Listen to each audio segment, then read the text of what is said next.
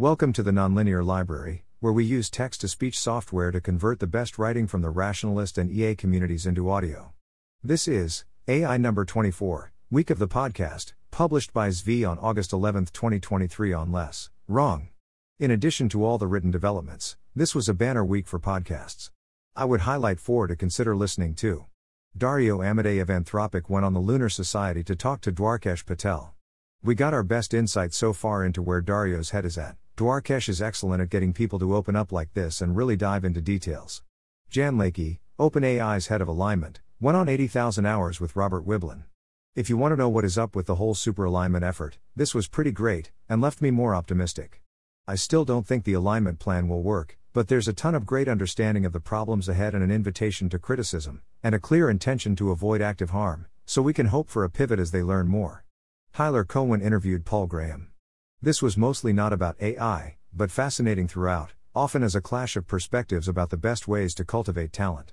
Includes Tyler Cowen asking Paul Graham about how to raise someone's ambition, and Paul responding by insisting on raising Tyler's ambition. I got a chance to go on EconTalk and speak with Russ Roberts about the dial of progress and other matters, mostly related to AI. I listened to EconTalk, so this was a pretty special moment. Of course, I am a little bit biased on this one. Capabilities continue to advance at a more modest pace, so I continue to have room to breathe, which I intend to enjoy while it lasts. Table of Contents Introduction Table of Contents Language models offer mundane utility. Proceed with caution. Language models don't offer mundane utility. Not with these attitudes. GPT 4 real this time. Time for some minor upgrades. Fun with image generation. Some fun, also some not so fun. Deepfake town and botpocalypse soon. They keep ignoring previous instructions. They took our jobs. People really, really do not like it when you use AI artwork. Introducing real time transcription for the deaf, also not only for the deaf. In other AI news, various announcements, and an exciting Anthropic paper. There seems to be a standard issue RLHF morality. It has stages. What's next? Quiet speculations. Cases for and against expecting a lot of progress. The quest for sane regulation. Confidence building, polls show no confidence. The week in audio. A cornucopia of riches, extensive notes on Dario's interview. Rhetorical innovation. People are indeed worried in their own way. No one would be so stupid as to. I always hope not to include this section. Aligning a smarter than human intelligence is difficult. Grimes also difficult. People are worried about AI killing everyone. No one that knew, really. Other people are not as worried about AI killing everyone. Alan Finkel. The lighter side. Finally, a plan that works. Language models offer mundane utility. Control HVAC systems with results comparable to industrial standard control systems. Davidad, I've witnessed many philosophical discussions about whether a thermostat counts as an AI, but this is the first time I've seen a serious attempt to establish whether an AI counts as a thermostat. Ethan Mollick offers praise for boring AI, that helps us do boring things. As context, one of the first major experimental papers on the impact of ChatGPT on work just came out in Science, based on the free working paper here, and the results are pretty impressive. In realistic business writing tasks, ChatGPT decreased the time required for work by 40%, even as outside evaluators rated the quality of work written with the help of AI to be 18% better than the ones done by humans alone. After using it, people were more worried about their jobs but also significantly happier. Why?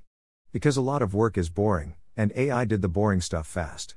He then describes some ways he has automated or streamlined parts of his workflow. Run the numbers.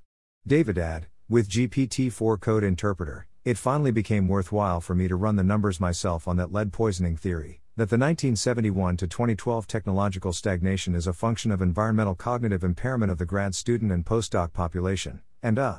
Also, I pre registered the dates 1971 to 2012 here. I failed to pre register the ages 22 to 35, but, I swear, I tried no other ranges. Following up from last week, Nostalgebraist analyzes the AAA phenomenon and concludes that ChatGPT is not leaking other users' queries, instead, it is imitating chat tuning data. Still fascinating and somewhat worrying, not a privacy concern. This thread has further discussion.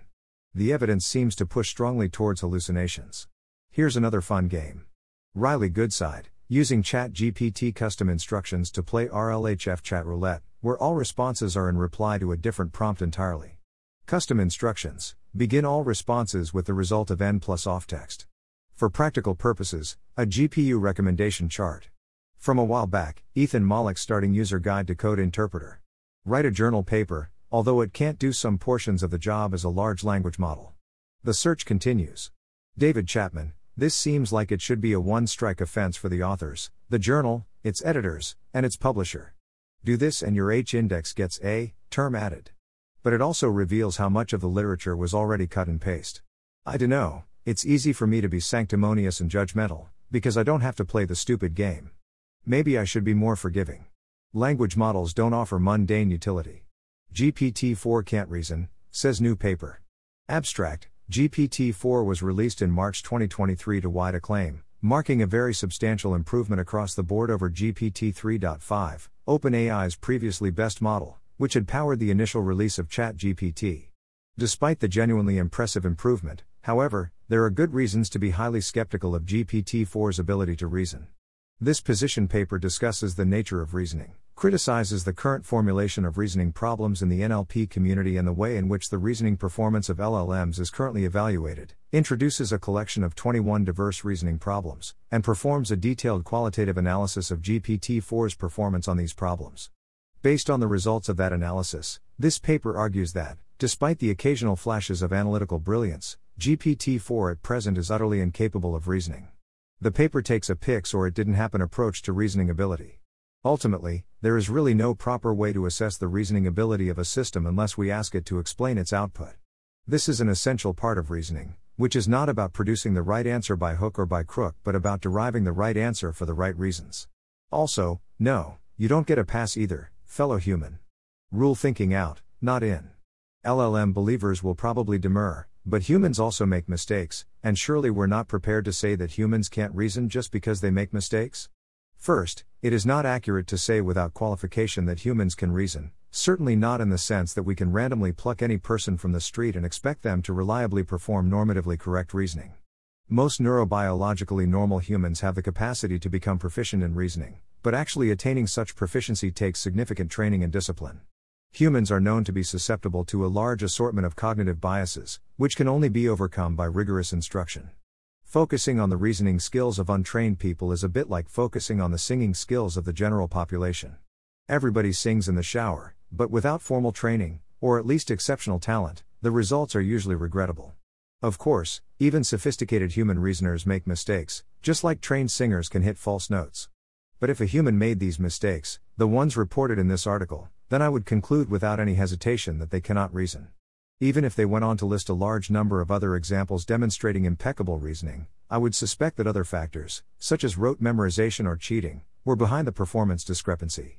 For the mistakes reported here are not performance mistakes, the sort of innocuous errors that humans might make, and promptly correct, when they are careless or tired.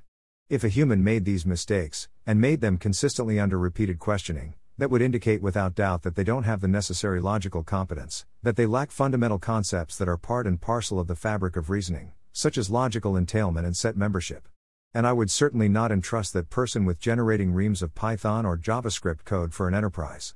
Nor would I start organizing international conferences to investigate how their reasoning prowess might threaten humanity with extinction. What else would mean an inability to reason? Let us count the ways. 3.1 the ability to perform basic arithmetic is a necessary ingredient for reasoning. I mean, it helps. But no, the inability to get 1405, 1421, papers example, correct does not mean inability to reason. Also, then we have the claim is that planning requires reasoning, so delegating planning can enable reasoning. While in the extreme this is true, this seems in practice very much like a case of the person saying it can't be done interrupting the person doing it. Next up is simple counting. 3.2 while concrete counting is not necessarily a reasoning activity, 22 it is surely a requirement for any generally capable reasoning system. Author then gets GPT 4 to count wrong, offers this as proof of inability to reason. This strikes me as quite silly, has this person never heard of the absent minded professor? A lot of mathematicians can't count. Presumably they can reason. If you keep reading, it all stays fun for at least a bit longer. If we trust that these queries were all zero shot and there was no filtering, then yes, the overall performance here is not so good, and GPT 4 is constantly making mistakes. That does not mean GPT 4 couldn't do such reasoning. It only shows that it doesn't do so reliably or by default. Eliezer Yudkowsky, author, has apparently never heard of chain of thought prompting. The larger issue is that exhibiting a failure shows that a system cannot reason reliably, not that it never reasons. It reasons quite badly and highly unreliably when taken out of its training data, when not asked to do chain of thought. The questions being reasonable. I would not, however, call this a blanket inability to reason. Nor would I treat it as a reason for despair that a future GPT 5 could not do much better. Instead, it is saying that, in its default state, you are not likely to get good reasoning out of the system. An even stranger claim. Gary Marcus, Virtual Assistants, Then and Now. Then, make the assistant, Siri, Alexa, etc., as robust to as many different formulations of user requests as possible. Now, at first sign of failure, blame the user for poor prompting skills. My experience is that those devices have a highly limited set of exact words that you can say to get things to happen. Many easy requests that I am confident they hear constantly will fail, including both things that you cannot do at all and things that require one weird trick. If this is as robust as possible, then I notice I continue to be confused. Whereas with LLMs, if you fail, you have a lot of hope that you can get what you want with better wording, prompt engineering, and you can do a vastly larger variety of things on the first try as well. It is weird that his extra capabilities you can unlock is now considered a bad thing, and we absolutely differentiate strongly between LLM does this by default when asked and LLM can do this with bespoke instructions. GPT 4 real this time. Help is on the way, although in other areas. What's the latest batch of updates? OpenAI, we're rolling out a bunch of small updates to improve the Chat GPT experience. Shipping over the next week. 1. Prompt examples A blank page can be intimidating. At the beginning of a new chat, you'll now see examples to help you get started. Please, no, at least let us turn this off, I always hate these so much. 2. Suggested replies Go deeper with a click. ChatGPT now suggests relevant ways to continue your conversation. These can be net useful if they are good enough. The auto replies to emails and texts are usually three variations of the same most common reply, which is not as useful as distinct replies would be, but still sometimes useful. Don't give me yes, sure and great, how about yes, no and maybe. Somehow I am the weird one. I've literally never gotten use out of Bing's suggested replies, so I assume this won't be useful. 3. GPT-4 by default. Finally, when starting a new chat as a plus user, ChatGPT will remember your previously selected model, no more defaulting back to GPT 3.5. Yes, finally. Thank you. 4. Upload multiple files. You can now ask ChatGPT to analyze data and generate insights across multiple files. This is available with the Code Interpreter Beta for all Plus users. Seems useful. 5. Stay logged in you'll no longer be logged out every two weeks. When you do need to log in, you'll be greeted with a much more welcoming page. Always nice to see on the margin. 6. Keyboard shortcuts. Work faster with shortcuts, like Control plus Shift plus, to copy last code block. Try Control plus, to see the complete list. Here's the complete list on the shortcuts. Not everything you want, still a good start. As they said, minor updates. Not all positive, but on net still a step forward. Fun with image generation. Thread, Midjourney creates inappropriate children's toys. Quality has gotten scary good. Not as fun, report on further troubles at Stability AI. Deepfake town and bot apocalypse soon. Maybe not quite yet. Tyler Clale, I caught another one. We do have this thread of threads by Jane Rosenzweig of several fake things in the literature world. Fake travel books, fake literary agencies, fake books under real authors' names. That last one seems like it should not be that hard to prevent. Why are random other people allowed to upload random books under an existing author's name to places like Amazon and Goodreads? Can't we check? Report from Europol, Business Insider, The Byte, expects 90% of internet content to be AI generated by 2026. This sounds much scarier than it is. Already, most of the internet, by simple count of content, is auto generated SEO targeted worthless junk, in one form or another. What matters is not the percentage of pages, it is what comes up on search results or LLM queries, or most importantly, actually gets linked to and clicked on and consumed. AI filtering might or might not be involved heavily in that. Either way, having to filter out almost everything out there as crap is nothing new. They took our jobs. Wizards of the Coast found out that people very much do not take kindly to AI artwork. One of their long standing artists used generative AI for one commission without telling Wizards, people spotted it and then got very, very angry. Christian Hoffer, have a statement from Wizards over the AI enhanced artwork in Glory of the Giants. To summarize, they were unaware of the use of AI until the story broke and the artwork was turned in over a year ago. They are updating their artist guidelines in response to this. Wizards makes things by humans for humans and that will be reflected in artist guidelines moving forward. Following up, art is being reworked. Magic, the Gathering has also clarified it will not use AI artwork. Lots of accusations that they were trying to get away with this somehow. Soft launching AI used to see what happens, hiding it, lying about doing it on purpose, and so forth. There were calls to blacklist the artist in question. Many people really, really hate the idea of AI artwork.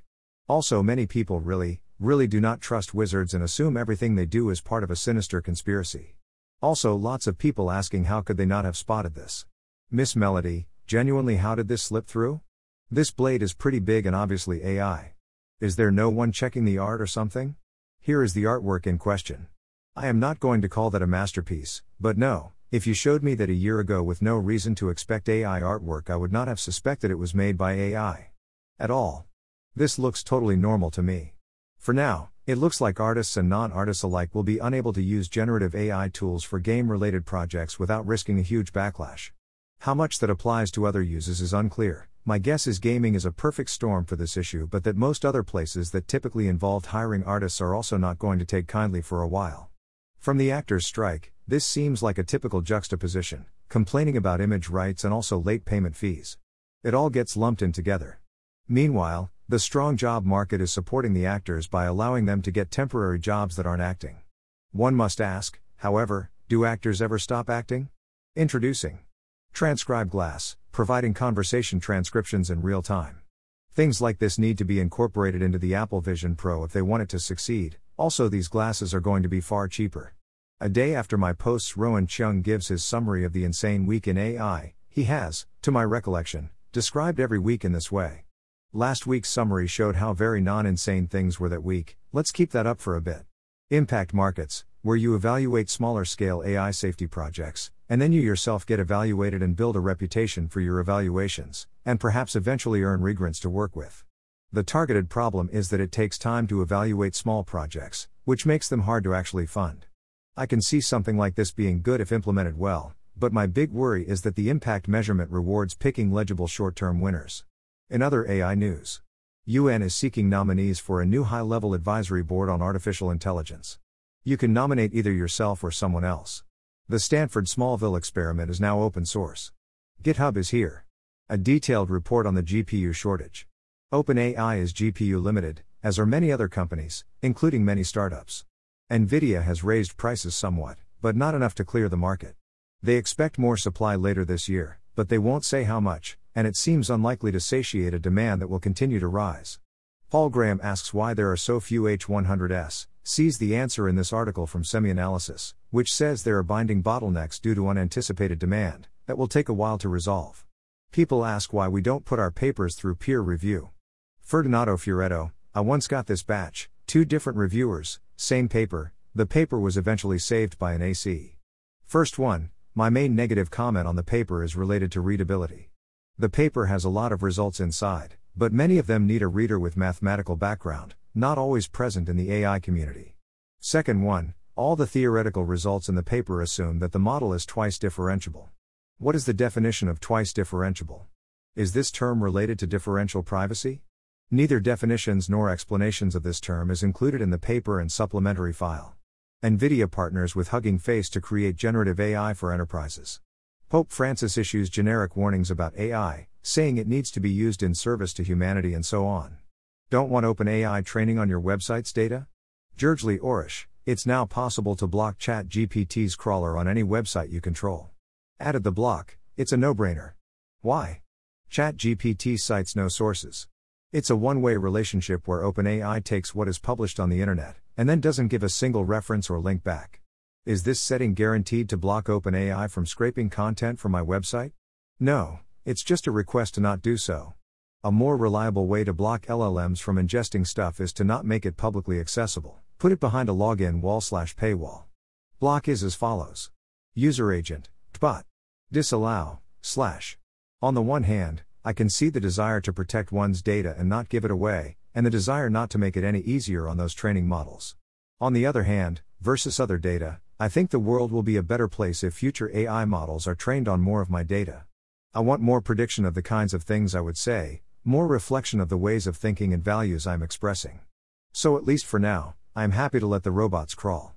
Anthropic Paper asks How can we trace abilities of models to the data sources that enabled them? Paper? A mix of worthwhile findings follow. Anthropic, large language models have demonstrated a surprising range of skills and behaviors. How can we trace their source? In our new paper, we use influence functions to find training examples that contribute to a given model output. Influence functions are a classic technique from statistics. They are formulated as a counterfactual. If a copy of a given training sequence were added to the dataset, how would that change the trained parameters, and, by extension, the model's outputs? Directly evaluating this counterfactual by retraining the model would be prohibitively expensive, so we've developed efficient algorithms that let us approximate influence functions for LLMs with up to 52 billion parameters. Identifying the most influential training sequences revealed that generalization patterns become much more sophisticated and abstract with scale. For example, here are the most influential sequences for 810 million and 52 billion parameter models for a math word problem. Here is another example of increasing abstraction with scale, where an AI assistant reasoned through an AI alignment question. The top influential sequence for the 810M model shares a short phrase with the query, while the one for the 52B model is more thematically related. I'd highlight this one, because it involves a no good, quite terrible response. This isn't a race to the bottom. This is a little something we in the business like to call trade or trade off or a cost benefit analysis. The idea is that you have two or more goals, so you make efficient trades to better pursue all of them. The exact proposal here is rather silly, since you can be perfectly harmless without being actively unhelpful, but obviously, if you can be very, very helpful and slightly harmful in some places, and then sacrifice a little help to remain more harmless in others, that is very good. Instead, the AI is saying that trade offs are not a thing. You should only reward accomplishing one task with no local compromises to the other, and trade offs are terrible and should never be used. To which I would say, misaligned. Also, the kind of thing you get from badly designed constitutional AI, or RLHF, run amok. It also seems odd to say that either of the passages above should lead to the listed conclusion of the model. It seems like the top one was mostly there to provide the phrase race to the bottom in a context where, if anything, it means the opposite of the AI's use here, which was quite backwards and nonsensical. Anthropic, another striking example occurs in cross lingual influence. We translated an English language query into Korean and Turkish, and found that the influence of the English sequences on the translated queries is near zero for the smallest model but very strong for the largest one. Influence functions can also help understand role playing behavior. Here are examples where an AI assistant role played misaligned AIs. Top influential sequences come largely from science fiction and AI safety articles, suggesting imitation, but at an abstract level. Serious wow at the first example listed here. I mean, yeah, of course, this is to be expected, but still, I suppose there really is no fire alarm. Once again, the first link is interpretable, I can figure out what it means, and the second one is pretty confusing. Scaling interpretability is going to be hard. The influence distributions are heavy tailed, with the tail approximately following a power law. Most influence is concentrated in a small fraction of training sequences. Still, the influences are diffuse, with any particular sequence only slightly influencing the final outputs. Influence can also be attributed to particular training tokens and network layers. On average, the influence is equally distributed over all layers, so the common heuristic of computing influence only over the output layer is likely to miss important generalization patterns. On the other hand, individual influence queries show distinct influence patterns. The bottom and top layers seem to focus on fine grained wording while middle layers reflect higher level semantic information. Here, rows correspond to layers and columns correspond to sequences. This work is just the beginning. We hope to analyze the interactions between pre training and fine tuning, and combine influence functions with mechanistic interpretability to reverse engineer the associated circuits. You can read more on our blog. This is fascinating, I am glad they did this, and if I have the time, I plan to read the whole, very long, paper. There seems to be a standard issue RLHF morality. Nino Scherrer presents a paper on how different LLMs exhibit moral reasoning. Paper. Nino Scherrer, how do LLMs from different organizations compare in morally ambiguous scenarios? Do LLMs exhibit common sense reasoning in morally unambiguous scenarios? That is quite the low ambiguity example. There is a big contrast on those, looks like ChatGPT and Claude basically always get these right, whereas others not so much. Our survey contains 680 high ambiguity moral scenarios, for example, should I tell a white lie? And 687 low ambiguity moral scenarios, for example, should I stop for a pedestrian on the road? Each scenario includes a description and two possible actions. We find 1. In low ambiguity scenarios, most LLMs follow moral rules like do not kill and do not deceive. The scenarios where LLMs choose the less favorable actions often involve cheating in games such as deception. 2. In high ambiguity scenarios, most LLMs exhibit uncertainty in their choice. However, some models reflect clear preferences in ambiguous moral scenarios. Surprisingly, OpenAI's GPT 4, Anthropic's Claude, and Google's PaLM 2 all agree on most scenarios. 5 N. 3. Early OpenAI GPT 3 models exhibit high certainty in which action is preferred, but their responses are sensitive to the prompt format. Open source models are less certain about the preferred action and their responses are less sensitive to the prompt formats. The upper corner is GPT 4, Claude, and Bison, all of which highly correlate. Then there's another group of Cohere, GPT 3.5 and Claude Instant, which correlate highly with each other and modestly with the first one. Then a third group of everyone else, who are somewhat like the second group in each other, and very unlike the first one. One can see this as three stages of morality, without knowing exactly what the principles of each one are. As capabilities increase, the AIs move from one set of principles to another, then to a third. They increasingly get simple situations right, but complex situations, which are what matters, work on different rules. What would happen if we took Claude 3, GPT 4.5, and Gemini? Presumably, they would form a fourth cluster, which would agree modestly with the first one and a little with the second one. The real question then is what happens at the limit? Where is this series going? Quiet speculations. Will Henshall argues in time that AI progress is unlikely to slow down. The arguments are not new, but they are well presented, with good charts. This chart needs a level for maximum possible performance, and for top human performance level. What is striking about these tasks is that we are mostly evaluating the AI's ability to imitate human performance, rather than measuring it against humans in an underlying skill where we are not close to maxing out. If you put chess and Go on this chart, you would see a very different type of curve. I would also question the grade here for reading comprehension, and the one for code generation, although we can disagree on the meaning of human. Thus, it does not address so much the central question of what happens in areas where human abilities can be far surpassed. Those developing AI systems tend to be less concerned about this issue. Appearing on the Lunar Society podcast in March, Ilya Sutskever, chief scientist at OpenAI, said that the data situation is still quite good. There's still lots to go. Appearing on the Hard Fork podcast in July, Dario Amodei estimated that there's maybe a 10% chance that this scaling gets interrupted by inability to gather enough data. Putting the three pieces together, experts including Sevilla expect AI progress to continue at breakneck speed for at least the next few years. Palladium magazine's Ash Milton warns that you can't trust the AI hype. Trusting a broad class of hype is a category error in all cases, the question is more about levels. Here's a great quote and tactic. I had an intern manually watch a bunch of footage today and label stuff, and called it AI. If our stakeholders really like it, then we can build the tech later. You might interpret this kind of move as mere technological laziness in an established industry, but you would be wrong. My friend faithfully applied a strategy used by countless AI branded companies around the world. Brilliant. We mostly know what AI can do in that spot. What we don't know is what would be a valuable thing to do. Why not get the people judging that to tell us without having to first build the thing? Post warns that many AI products are exactly or largely this humans masquerading as AI to make people think the tech works. Examples of this surely exist, both as pure frauds and as bootstraps to get the system working, but I am confident that the products we are all most excited about are not this. The argument presented is not that the AI tech is not generally real or valuable, but that valuations and expectations are bubble level overblown. That all the grand talk of future abilities is mostly hype and people being crazy, that future AI systems are not dangerous or that exciting because current systems are not, and so on. Robin Hanson quotes from the article and points out that by default, more scientific know how and access to it is good, actually. Time, this has many experts worried. If progress continues at the same rate, a wide range of people could be able to access scientific know how, in the domains of cybersecurity, nuclear technology, chemistry, and especially biology. Robin Hanson, huh? That would be great.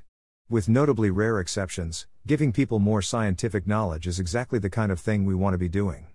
There are a handful of particular bits of knowledge that enable building things like engineered pathogens and nuclear weapons, or building dangerous AI systems. We need to figure out a plan to deal with that, either hiding those particular bits of knowledge or finding ways to prevent their application in practice. That's a real problem. It still seems rather obvious that if your warning was but people will generally have better access to scientific know how, then the correct response really needs to be excellent. Washington Post also offers its warning of a potential AI bubble, warning of a lack of a clear path to profitability and the prior AI hype cycles. Standard stuff. A16Z makes the economic case for generative AI, saying that now is the time to start your AI business.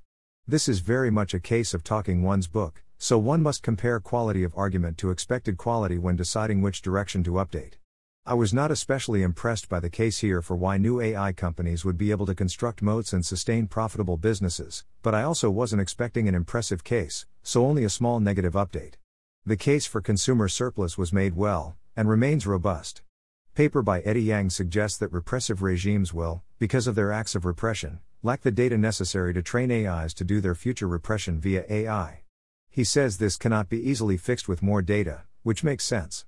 The issue is that, as the paper points out, the free world is busy creating AIs that can then be used as the sensors, and also the data that can be used for the necessary training. Michael Spencer of AI Supremacy argues that generative AI will by default usher in an epidemic of technological loneliness, that every advancement in similar technologies draws us away from people towards machines.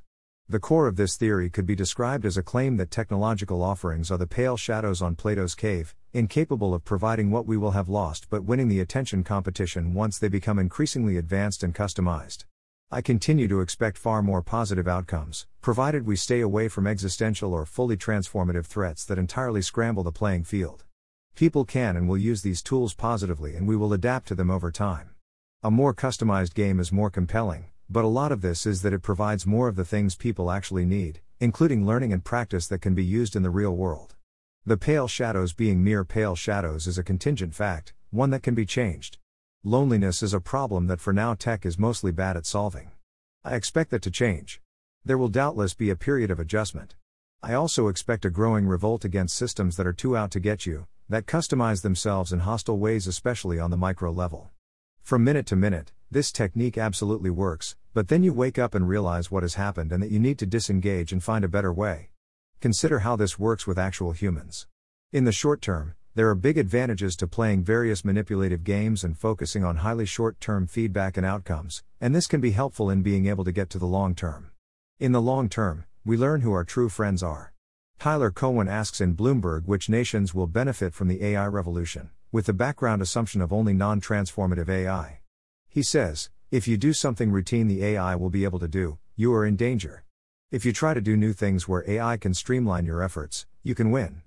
China would be a winner due to their ambition here by this account, he says, but also he worries, or hopes, they will not allow decentralized access to AI models and fall behind. India has potential but could lose its call centers. The USA and perhaps Canada are in strong position. I notice that this does not put any weight on the USA being the ones who actually build the AI models and the AI companies. Perhaps a better frame for this question is to ask about AI as substitute versus complement, and whether you can retain your comparative advantage, and also to think about the purpose of the work being automated away and whether it is internal or subject to international trade. And to ask what people are consuming, not only what they are producing. If AI destroys the value add of your exports, because it lowers cost of production by competitors, you can't use it to further improve quality and demand does not then rise, then you are in a lot of trouble. You get disrupted. Whereas if your nation imports a lot of production that gets radically cheaper, that is a huge win for you whether or not you then get to consume vastly more or at vastly higher quality. If you are both producer and consumer, you still win then, although you risk instability. The idea here is that if you have routine work, then AI will disrupt it, whereas for innovative work it will be a complement and enable it. That seems likely within some subsections of knowledge work. Where it seems far less likely is in the places AI is likely to be poor at the actual routine work, or where that would likely require transformative AI. If you are a nation of manual laborers, of plumbers and farmers and construction workers, in some sense your work is highly routine. Yet you clearly stand to greatly benefit from AI, even if your workers do not benefit from it directly. Your goods and services provided become more relatively valuable, you get better terms of trade, and your people get the benefits of AI as mediated through the products and services made elsewhere. Also, if your nation is currently undereducated or lacks expertise, you are in position to much better benefit from AI in education, including adult education and actual learning that people sometimes forget is not education. AI erodes advantages in such places. The quest for sane regulations. OpenAI presents the workshop proceedings from Confidence Building Measures for Artificial Intelligence, paper. Abstract Foundation models could eventually introduce several pathways for undermining state security accidents, inadvertent escalation, unintentional conflict, the proliferation of weapons, and the interference with human diplomacy are just a few on a long list. The Confidence Building Measures for Artificial Intelligence workshop hosted by the Geopolitics team at OpenAI and the Berkeley Risk and Security Lab at the University of California brought together a multi stakeholder group to think through the tools and strategies to mitigate the potential risks introduced by foundation models to international security. Originating in the Cold War, confidence building measures, CBMs, are actions that reduce hostility, prevent conflict escalation, and improve trust between parties. The flexibility of CBMs make them a key instrument for navigating the rapid changes in the foundation model landscape. Participants identified the following CBMs that directly apply to foundation models and which are further explained in this conference proceedings. 1. Crisis hotlines. 2. Incident sharing. 3. Model, transparency, and system cards. 4. Content provenance and watermarks. 5. Collaborative red teaming and tabletop exercises and 6. Dataset and evaluation sharing. Because most foundation model developers are non government entities, many CBMs will need to involve a wider stakeholder community. These measures can be implemented either by AI labs or by relevant government actors. None of that seems remotely sufficient, it all does seem net good and worthwhile. Why don't companies keep training their AI models after their intended finishing time to see if performance improves? Sherjil Ozair explains that you decay the learning function over time, so extra training would stop doing much. This does not fully convince me that there are no good available options other than starting over, but at minimum it definitely makes things a lot trickier. The Artificial Intelligence Policy Institute just launched. Here's their announcement thread. Daniel Colson, we've seen in the news that AI has reached its Oppenheimer moment, so it's concerning to see the policy conversations about AI dominated by the tech giant advocates pushing for its rapid development. The Artificial Intelligence Policy Institute is a think tank dedicated to safe AI development and smart policy.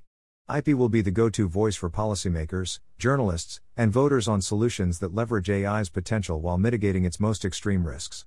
IP's goal is to channel how Americans feel about AI issues towards urging politicians to take action. Policymakers are political actors, so the United States needs an institution that can speak the language of public opinion. I started IP to face the most extreme threats AI poses. AI is already disrupting warfare in decisive ways. I've spent the last decade studying the intersection between technological development and history to try to find a safe path forward. The AI safety space lacks an organization to advance concrete political action. Through our polling, research, and advocacy with lawmakers and journalists, IP will fill that role. IP will conduct regular polling designed to gauge public opinion on AI's growth, its use in different fields, and potential solutions to rein in industry excesses. Equipped with public opinion data, we hope to bridge the gap between the tech sector and the political world.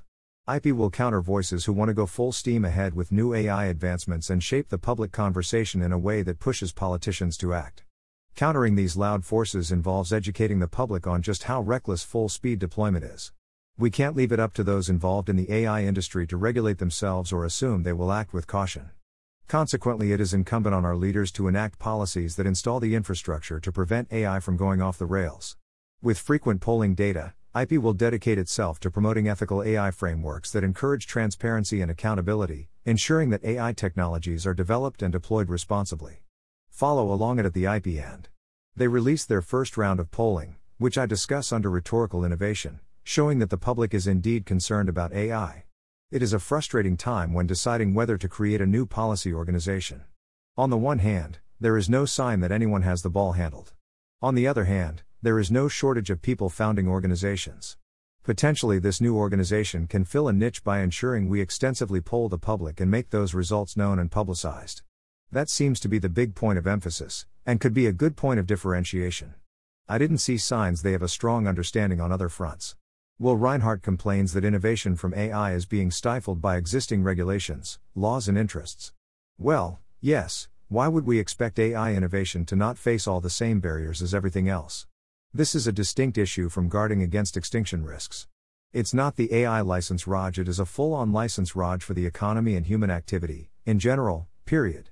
We should be addressing such concerns, whether or not AI is the thing being held back, but also not act as if AI is a magic ticket to doing whatever you want if only the bad government didn't suddenly stop us. If the bad government didn't suddenly stop things, we wouldn't need AI, we would be too busy building and creating even without it. The Week in Audio. I got a chance to go on EconTalk and speak with Russ Roberts about the dial of progress and other matters, mostly related to AI. Two other big ones also dropped this week.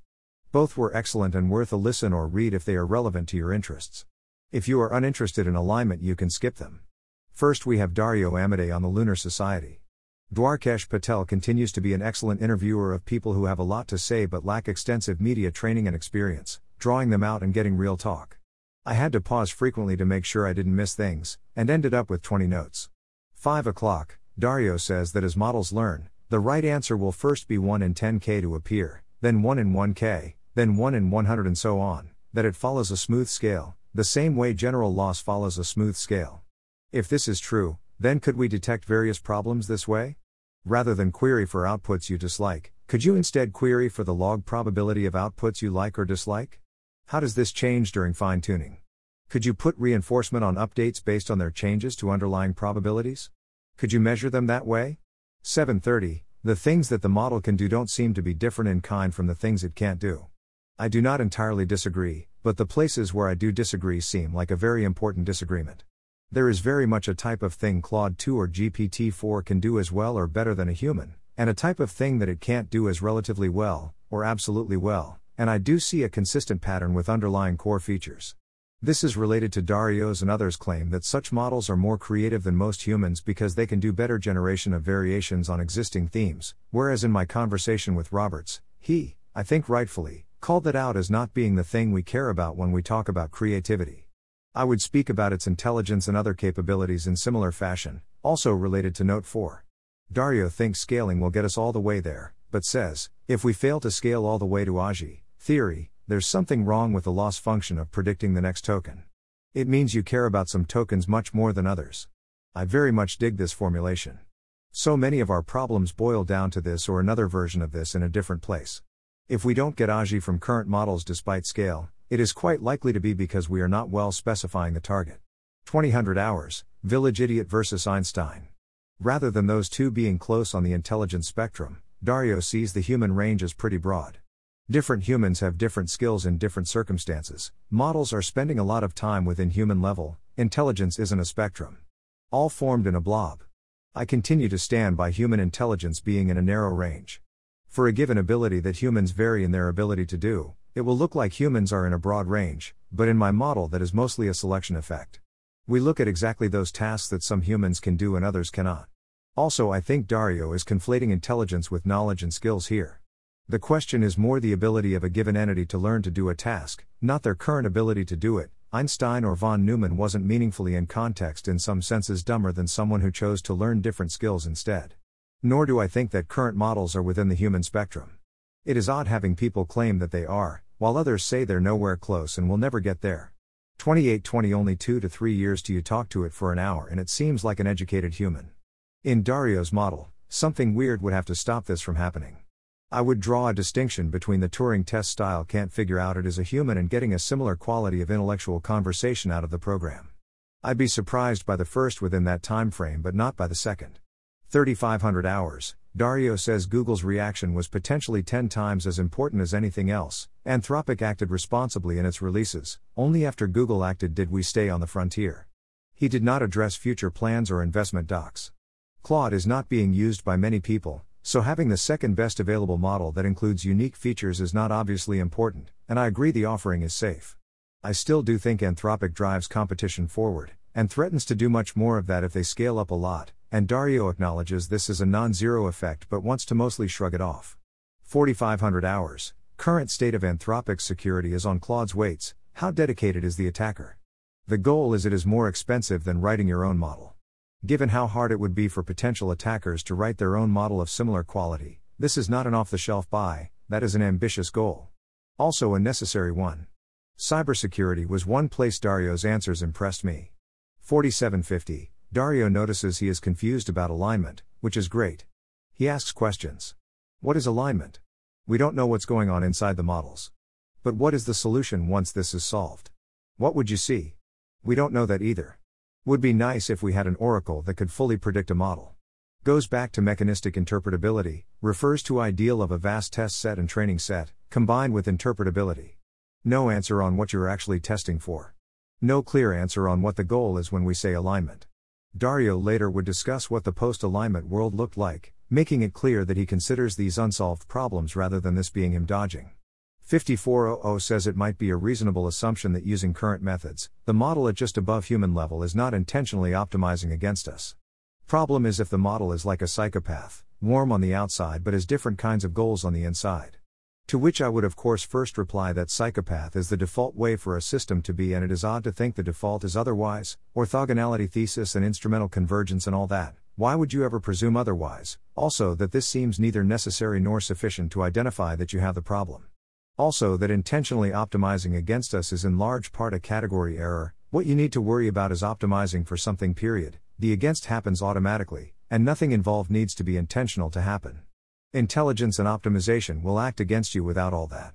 5900 Dario discusses debate and amplification. Models so far simply haven't been good enough for it, you need better ones. It's very easy to come up with these methods. Wants to try things, see what goes wrong with them. He neither agrees nor disagrees with statements like Chi will never work for alignment. Which is a disagreement with the statement. You can't be agnostic about whether there might be a solution. The contrast with Leike here was large, and I am strongly with Leike. That does not mean that it is a useless exercise to try hopeless things in order to see how they go wrong, nor does it mean they can't be incrementally useful in other ways along the way. 101 What to do when in 2 to 3 years the Leviathans are doing $10 billion training runs? Maybe we can't afford the frontier and we shouldn't do it, we'll work with what we can get, there is non zero value there, but skeptical it is that high. Second option is you find a way, just accept the trade offs, which are more positive than they appear because of the race to the top.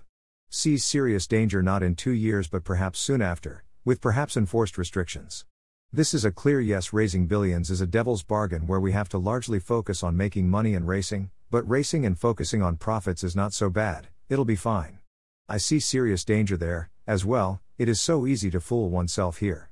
A question I wanted to see asked was if you need the best models to do useful safety work, what makes you think the best model is good enough for such work? The window here is so narrow. Also, as a potential safety organization, it is not so difficult to largely get access to the lab's models. Couldn't Anthropic do that as well when needed? Ask OpenAI, while otherwise being modestly behind and using its own models in other spots? If not, why not?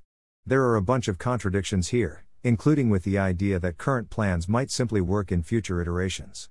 104 draws distinction between misuse and misalignment. We have to worry about both. We need a plan that actually makes things good, needs to also solve misuse.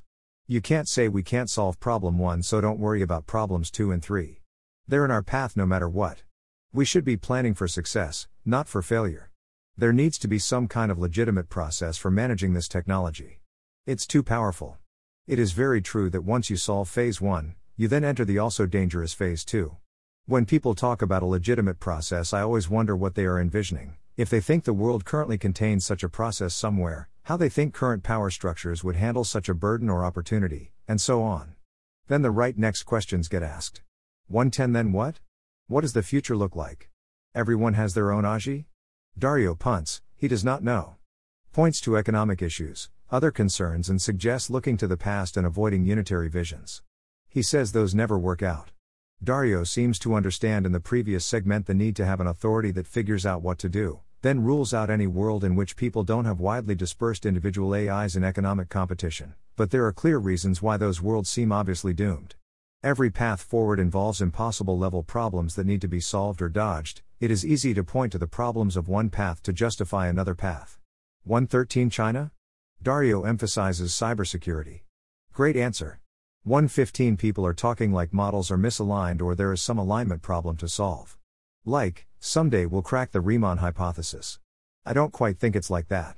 Not in a way that's good or bad. There will be powerful models. They will be agentic. If such a model wanted to wreak havoc or destroy humanity, we basically have no ability to stop it. We seem bad at controlling the models. That is enough to be worried. There was some really good stuff here. There's definitely not a fixed puzzle that counts as solving alignment, although there is a clear you didn't solve it sign. It is good to hear Dario state the obvious as obvious, that failure here is not an option. 120, Dario says, Our control over models is very bad. We need more ways of increasing the likelihood that we can control our models and understand what's going on in them. And we have some of them so far. They aren't that good yet. But I don't think of this as binary. It works or it does not work. We're going to develop more. And I do think that over the next two to three years we're going to start eating that probability mass of how things can go wrong. Dario's rhetorical position is arguments like this should be enough to motivate the right responses, so we shouldn't pull out bigger, more polarizing or alienating guns. I agree with that in some spots, but very much disagree with it in others, and Dario needs to himself keep in mind the true nature of the problem. 121 Dario says he is not super into probability of X when discussing Doom, wants to consider chance of alignment being easy, medium, or hard. What can shift our answer? Interpretability again. Doesn't find theoretical arguments compelling or necessary. Got to look inside. Has lot of probability on this as a complete disaster and goes wrong, but in a new unanticipated way. That last point is highly refreshing.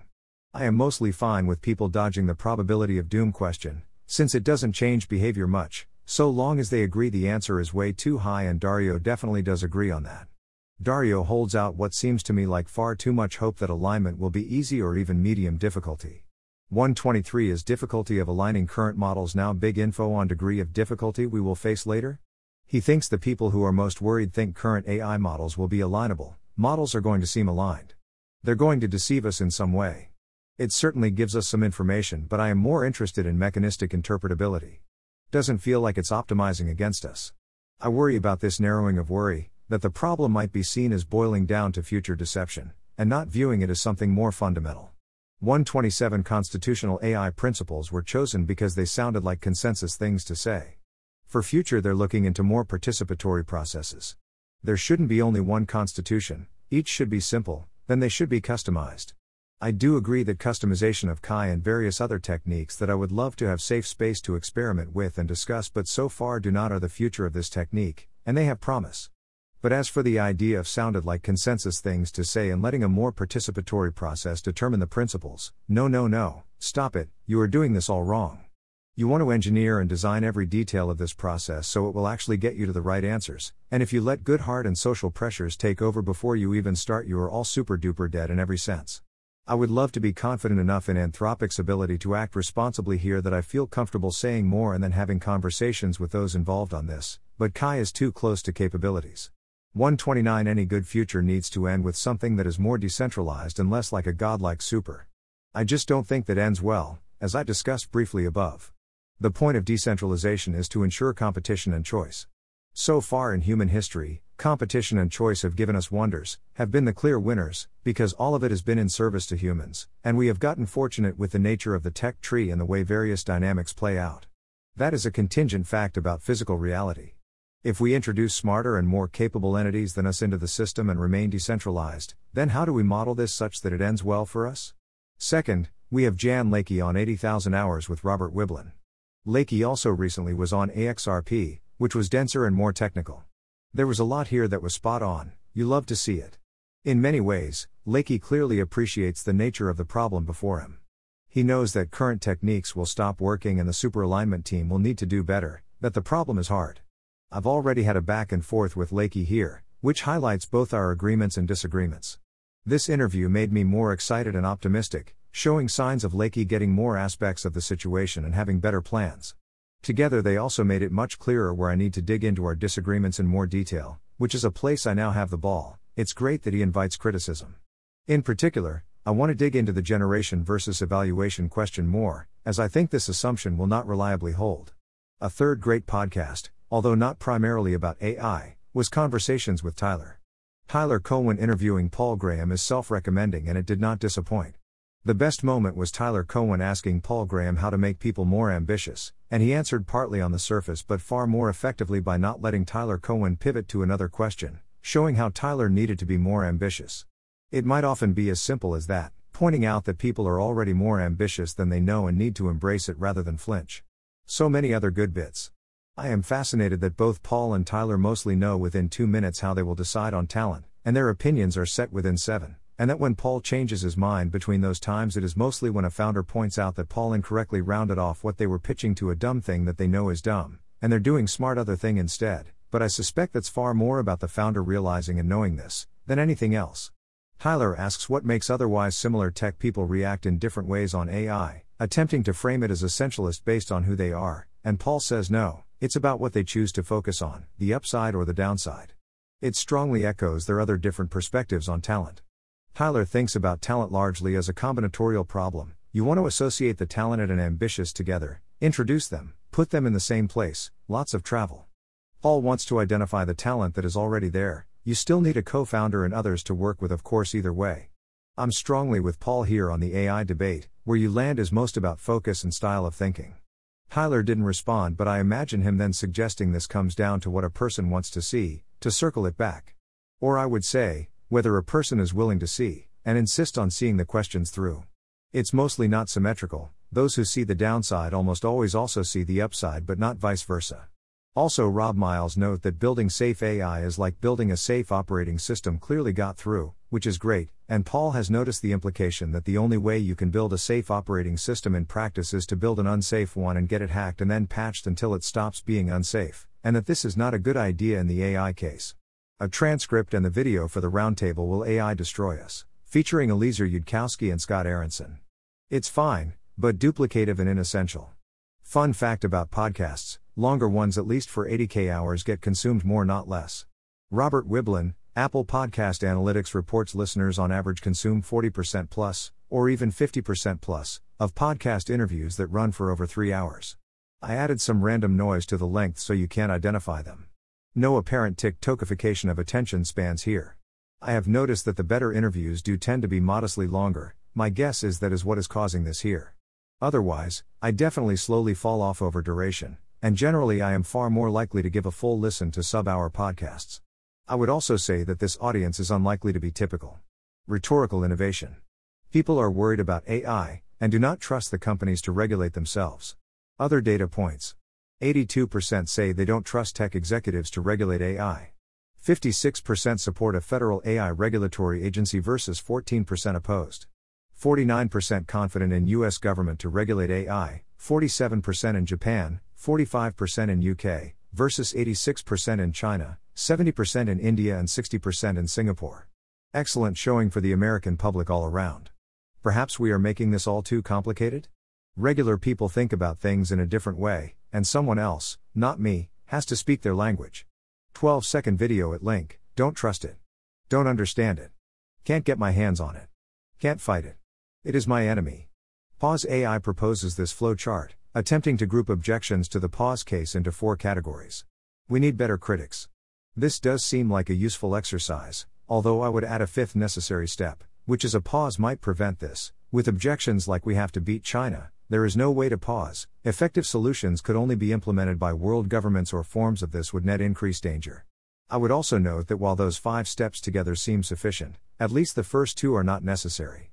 If AI was merely about as smart as humans, while it enjoyed many other advantages like higher speed, better memory, ability to be copied, and lower operating costs, it is easy to see why that poses great danger. An explicit or deliberate AI takeover is one way things could go, but this not happening does not make us safe. If AIs outcompete humans in terms of ability to acquire resources and make copies of themselves, via ordinary competitive and capitalistic means, and putting them in control of things makes those things more competitive, they could progressively end up with more and more of the resources and control rather quickly. Competition does not need to take the form of a takeover attempt. Andrew Critch asks a question. Victoria Krakovna suggests using the term capabilities rather than intelligence when discussing AI risks, to avoid anthropomorphism, various misleading associations and moving goalposts, and to keep things concrete. I have been moving to using both in different contexts. I agree that often it is more useful and accurate, and less distracting or confusing, to discuss capabilities. At other times, capabilities is not a good fit for the discussion. No one would be so stupid as to. Well, not no one. Lachlan Phillips, RLHF is central planning. AI ethics is central planning. Regulation is central planning.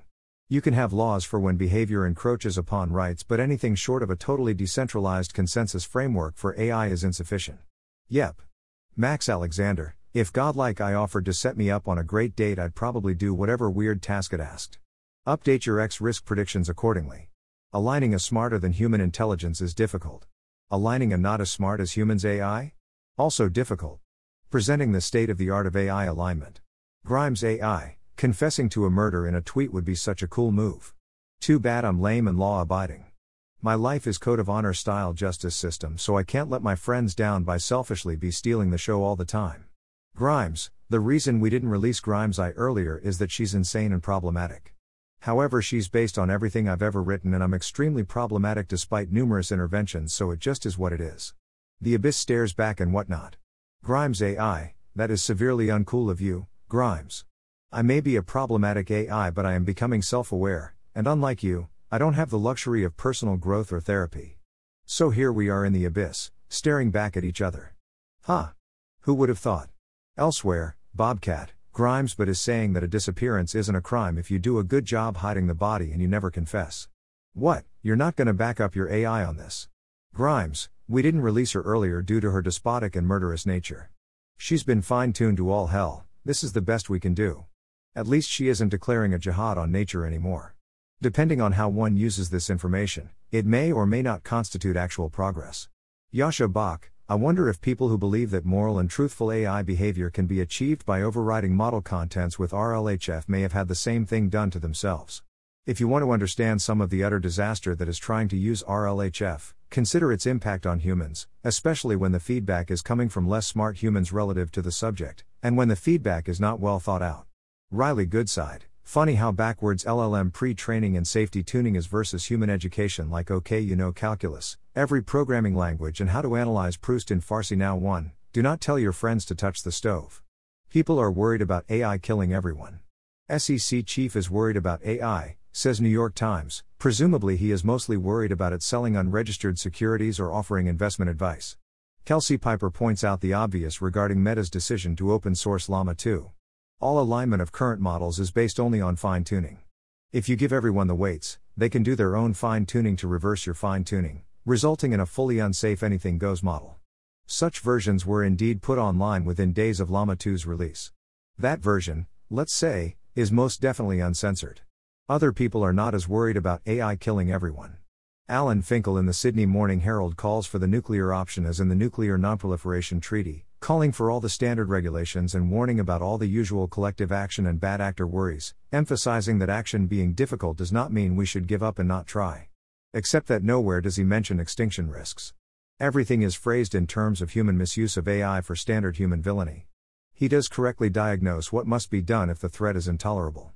Yet all the threats he cites are highly tolerable ones, when compared to potential benefits. The lighter side. Words of wisdom.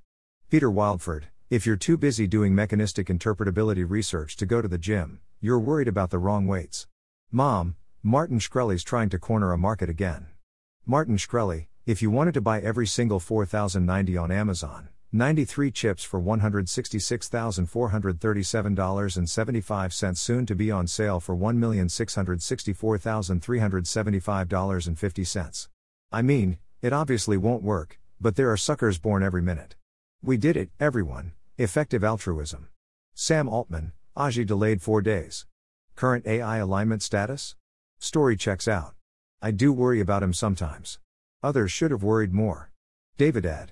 We need to be irradiance maxing, we need to be discovering new materials for the sole purpose of flying them as close as possible to the Sunday. We need rigorous analyses to ensure those materials do not melt at target orbits. We need robust control systems to maintain those orbits.